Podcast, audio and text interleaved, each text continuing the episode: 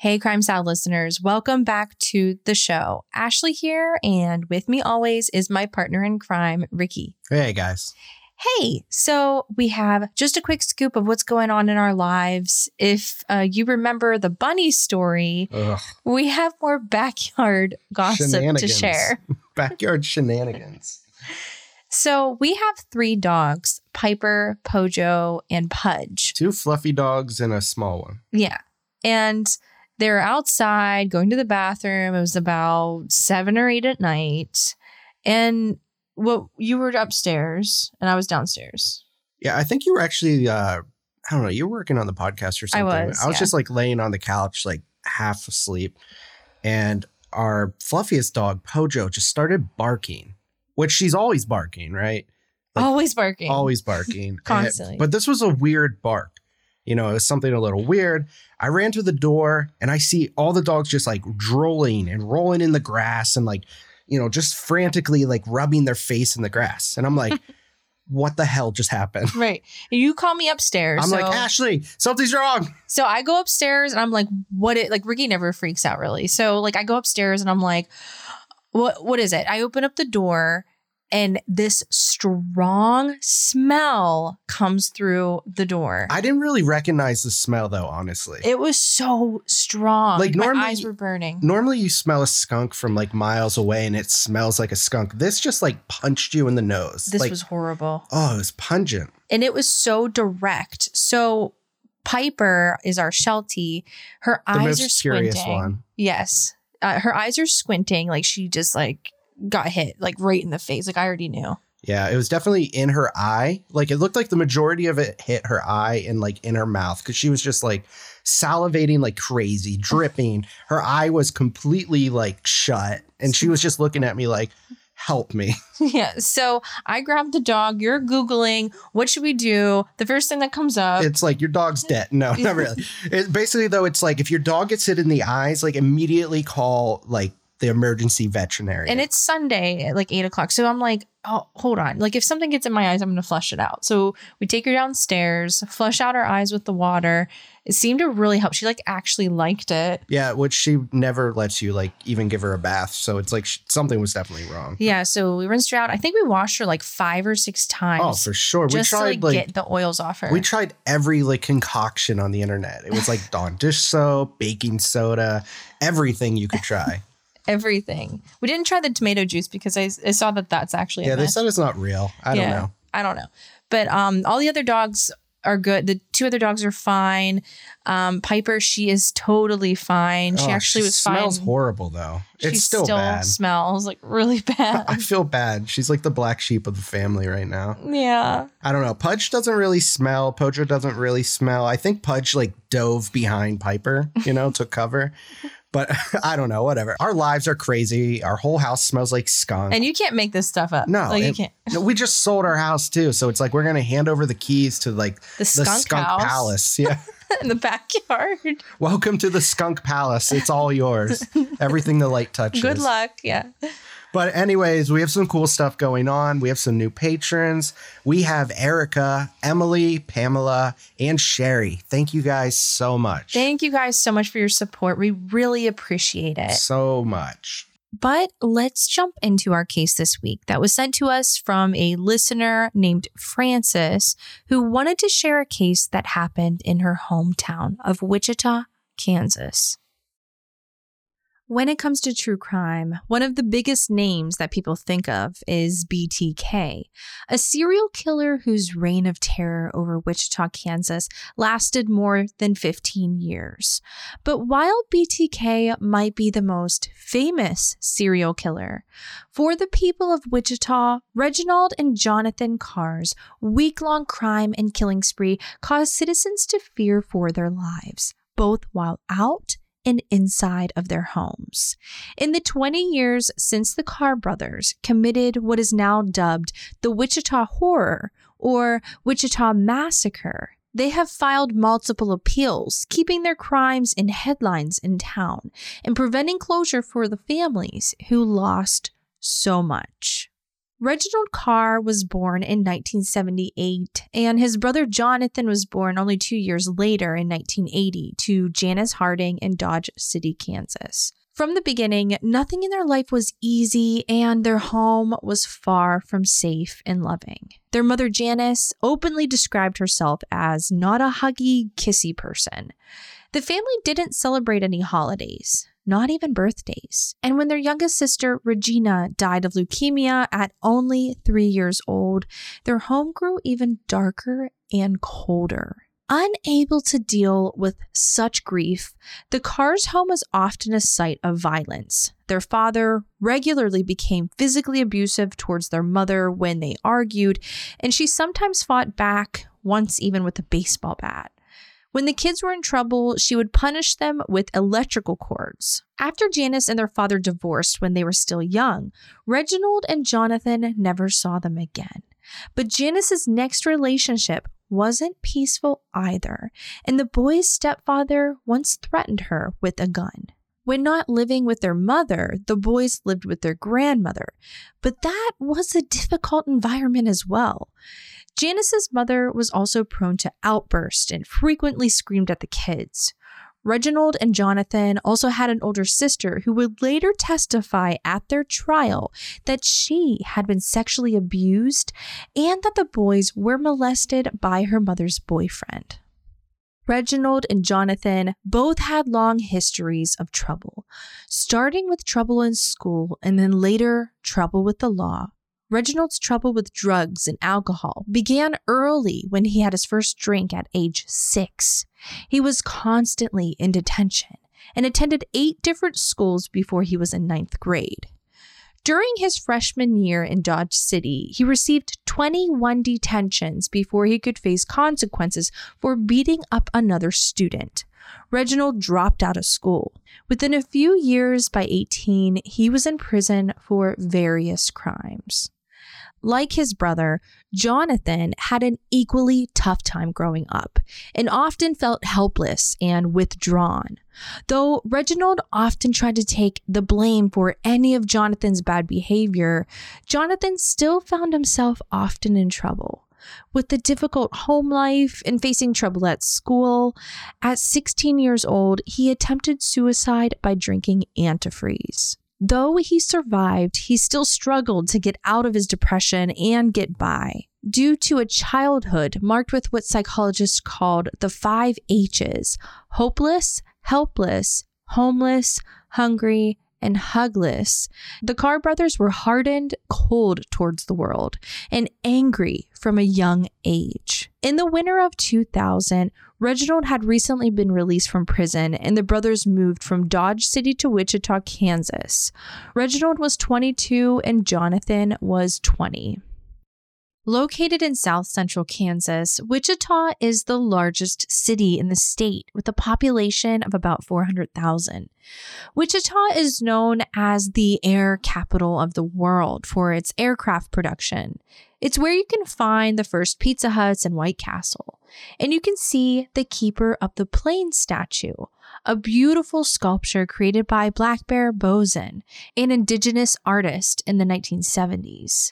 A fun fact from our listener who sent this case over to us where the sculpture sits is where the Little and Big Arkansas River meet.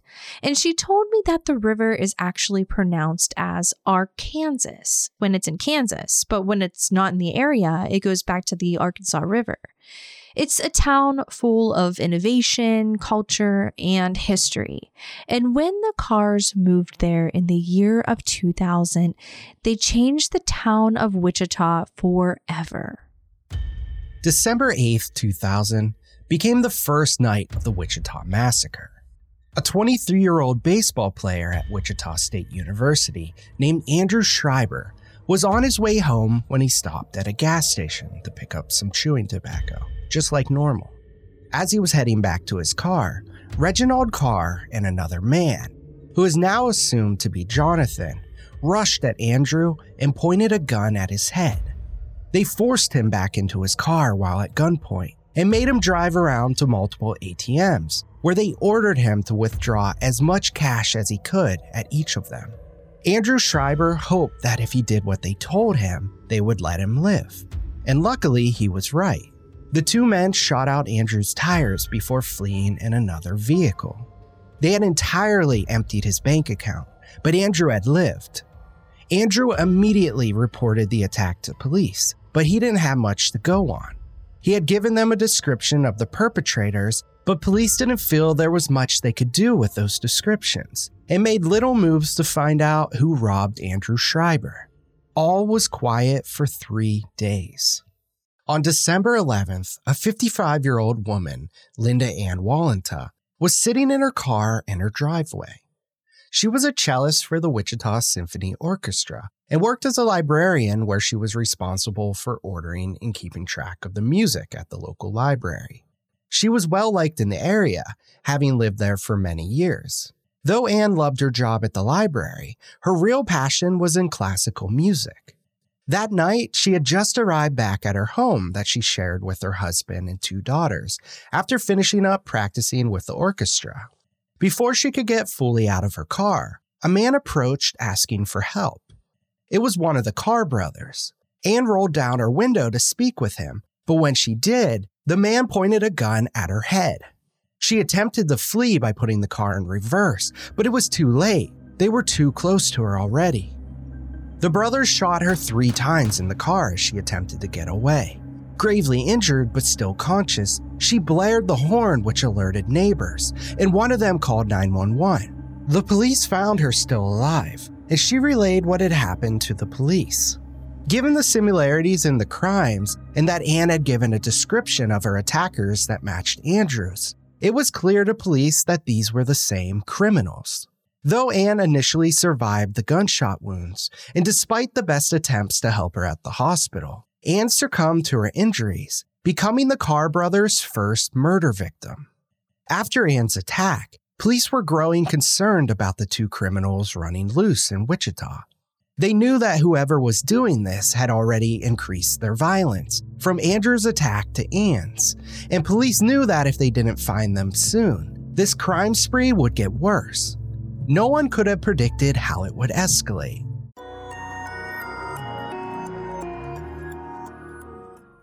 All right, guys, hear me out. I feel like for the most part, everyone listening to this podcast is of adult age.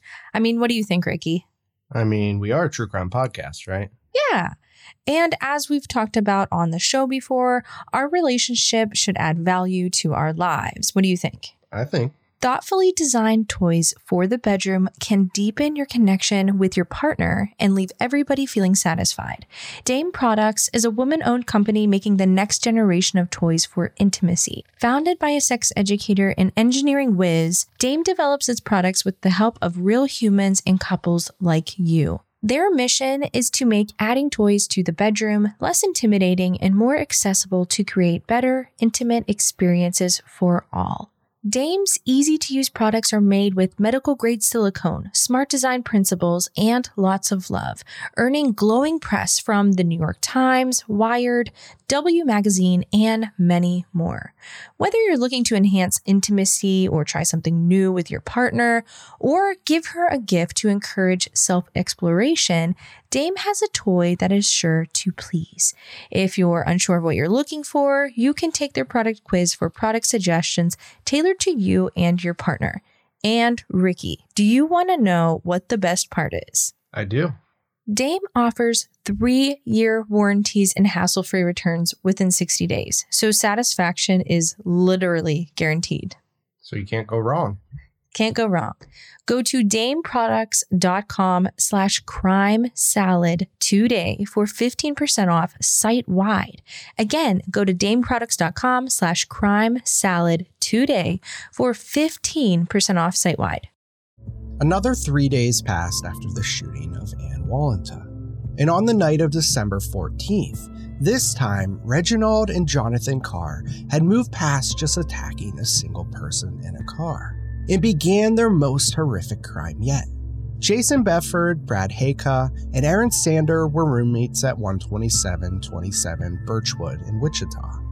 That night, Jason's longtime girlfriend, known here into the media as HG, and another woman, Heather Muller, who was a friend and previous girlfriend of Aaron's, were also hanging out at the house. Jason and Heather were teachers, and Brad and Aaron both had worked at Koch Financial Services. Aaron had recently decided to become a Roman Catholic priest, and Heather planned to become a nun. They were all in their 20s, between 25 and 29 years old. The five friends had dinner and watched TV, having a normal, fun night together. As it grew later that evening, everyone decided to call it a night and went up to their separate rooms. HG and Jason were cuddled up in bed when they saw the porch light come on and heard Aaron talking to someone.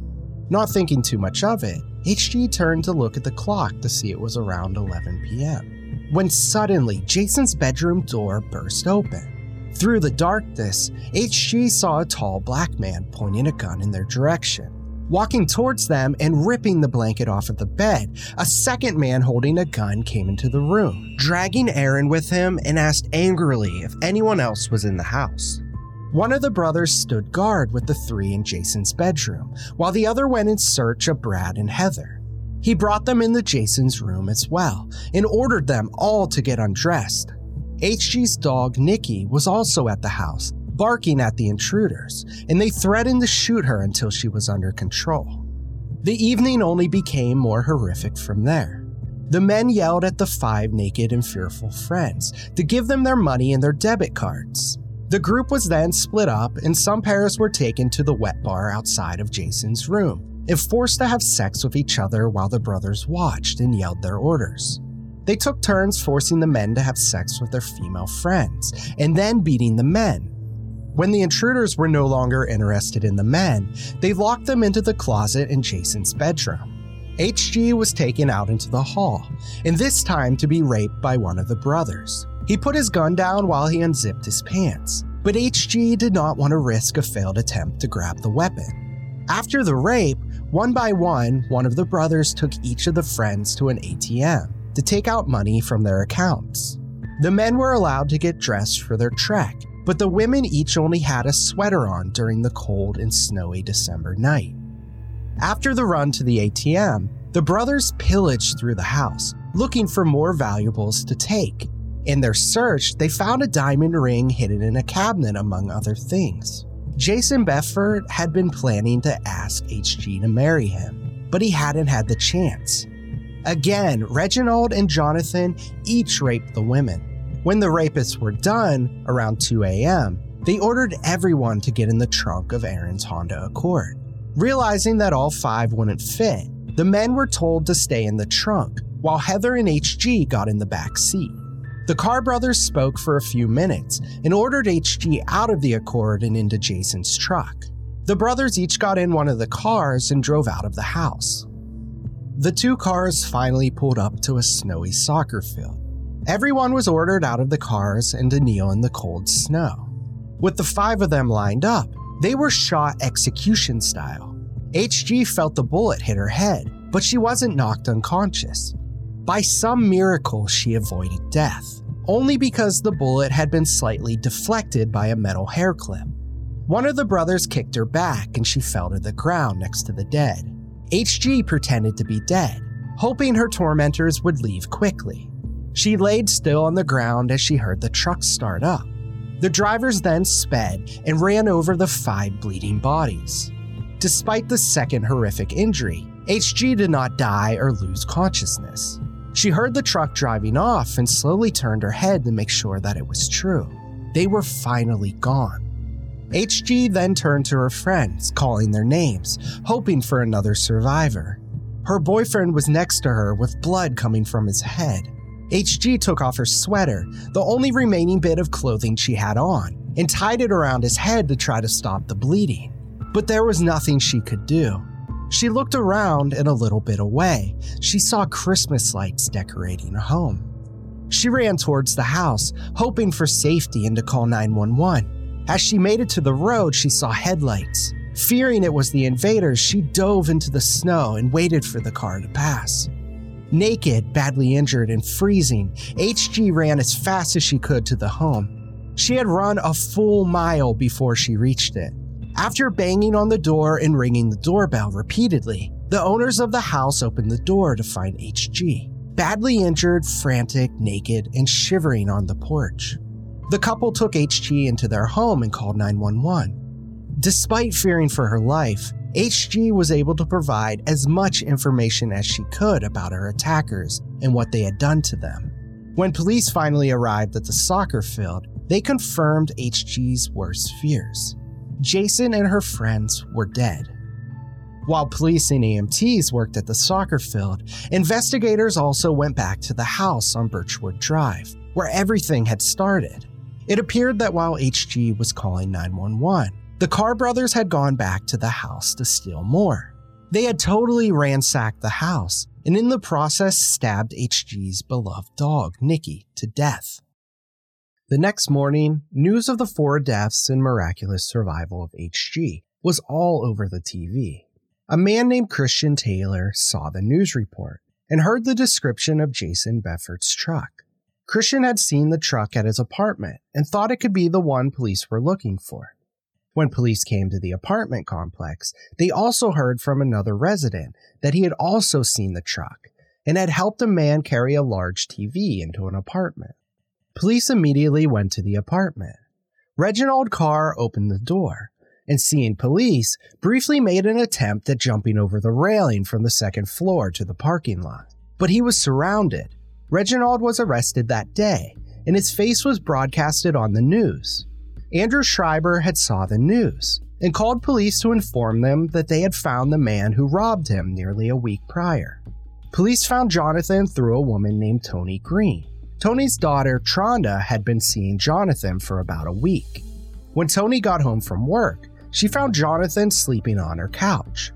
She heard on the news a description of a second man police were looking for in the quadruple homicide.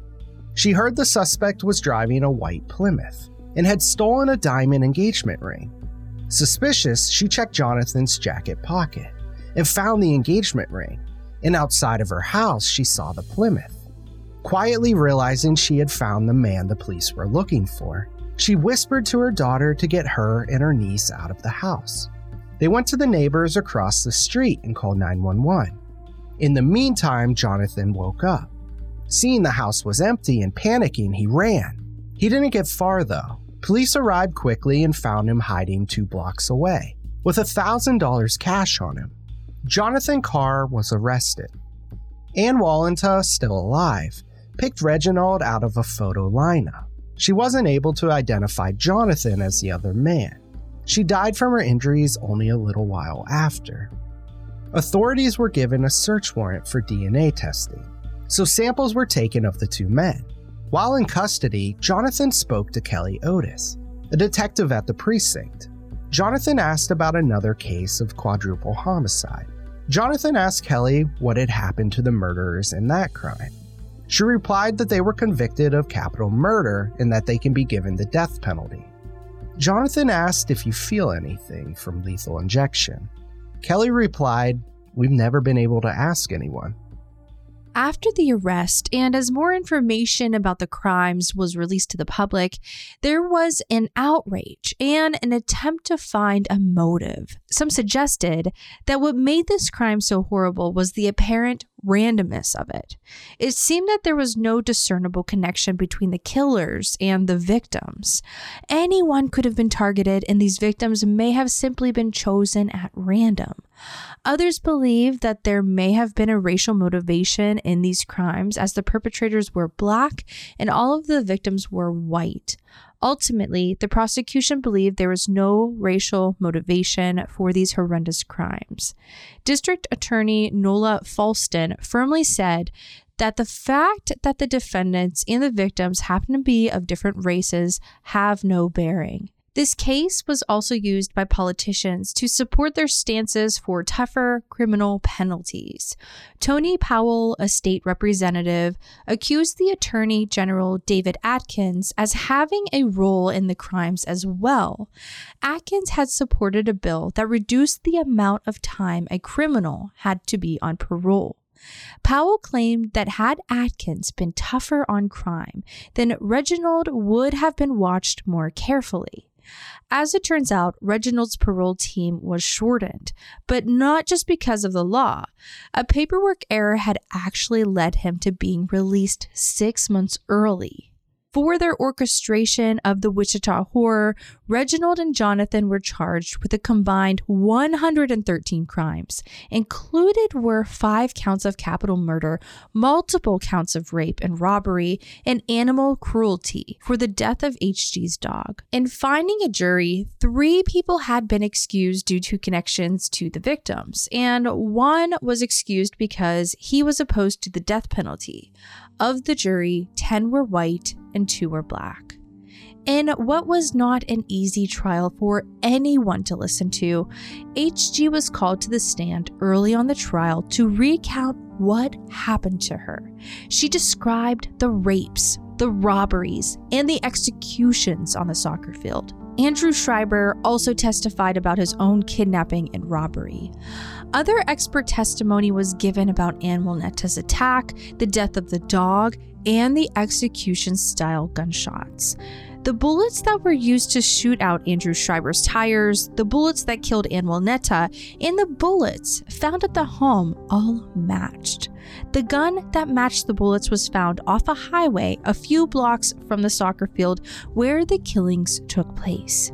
Though it wasn't possible to tie a gun to the Carr brothers, DNA evidence clearly linked them to the crime. Jonathan's semen was found at the home on Birchwood Drive and on HG's rape kit, and Heather's blood was found on Reginald's clothes. The surviving witnesses had some difficulty identifying their attackers, and this was brought up during cross examination. Both HG and Andy ultimately were able to identify Reginald Carr, but neither could identify Jonathan. But other people who had known the Carr brothers more personally were able to testify against them. Tronda Adams, the woman who had seen Jonathan briefly around the time of the crimes, testified that she saw Jonathan with a gun the night of Ann Walenta's attack. He gave the gun to Tronda to hold on to until December 14th, the night of the murders. Reginald's girlfriend, Stephanie Donley, also testified that she helped the men bring the stolen items into her apartment and they had borrowed her car on December 14th. Donley, who was a nurse, also testified that Reginald had genital warts, and HG later was diagnosed with the same thing. In addition to the expert testimony and the report of the victims, prosecutors found a large amount of stolen items in Reginald's apartment two TVs, a CD player, a tool set, shoes, jackets, and phones. Some of the family members of the victims identified these items as belonging to the victims. Jonathan's case was pretty limited. They said that he had purchased a train ticket and was planning to leave the state the day of the murders. The ticket, however, had never been used, reportedly because Jonathan got lost and he was trying to leave Wichita. Reginald's case was even thinner, as his team was unable to get any evidence admitted. Reginald wanted to make the claim that Jonathan had committed these crimes and that he had only moved the stuff in his girlfriend's house to help protect his brother, and that Jonathan had committed the crimes with another partner.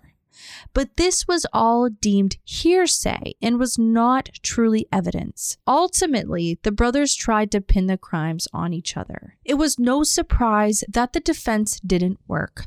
On November 4th, 2002, Reginald and Jonathan were convicted of most of their charges, including capital murder, rape, robbery, kidnapping, and animal cruelty. A little over a week later, the day after Reginald Carr's 25th birthday, the jury agreed on the punishment. They would receive the death penalty. In the years after the sentencing, there have been reoccurrent legal issues raised.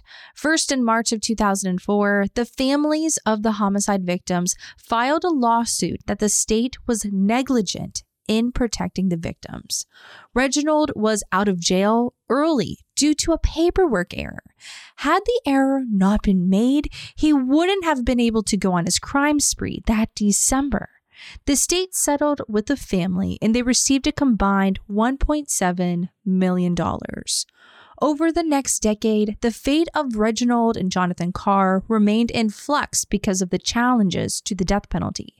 In 2004, the Kansas Supreme Court overturned the death penalty law in the state, but this was appealed and the U.S. Supreme Court upheld the legality of the death penalty. A decade later, there were more appeals from the Carrs. The Kansas Supreme Court agreed that it was a violation of the brothers' Eighth Amendment rights to an individualized capital sentencing determination, as they were sentenced together. There were concerns that the jury could have been influenced to sentence one brother based on the other brother's perceived dangerousness, and other concerns that the jury may not have been instructed properly. Instead of receiving the death penalty, it seemed the Carr brothers would spend the rest of their lives in prison.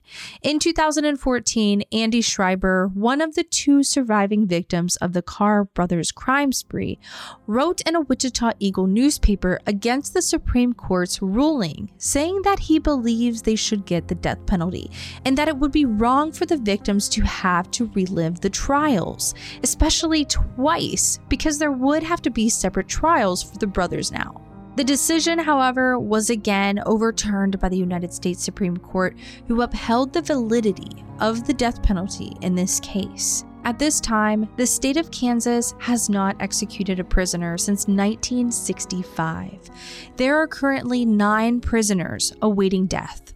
Now in their 40s, the Carr brothers will remain in prison on death row. With continuing appeals, the victims and the families of those murdered continue to have to relive these horrendous crimes, with the possibility of facing a new sentencing trial. While Reginald and Jonathan Carr will never be free men again, many still wonder what could have driven them to harm and kill so many people. Thank you all so much for listening to this episode. We will see you next week. Crime Salad is a Weird Salad production. Are you kidding me? That was perfect.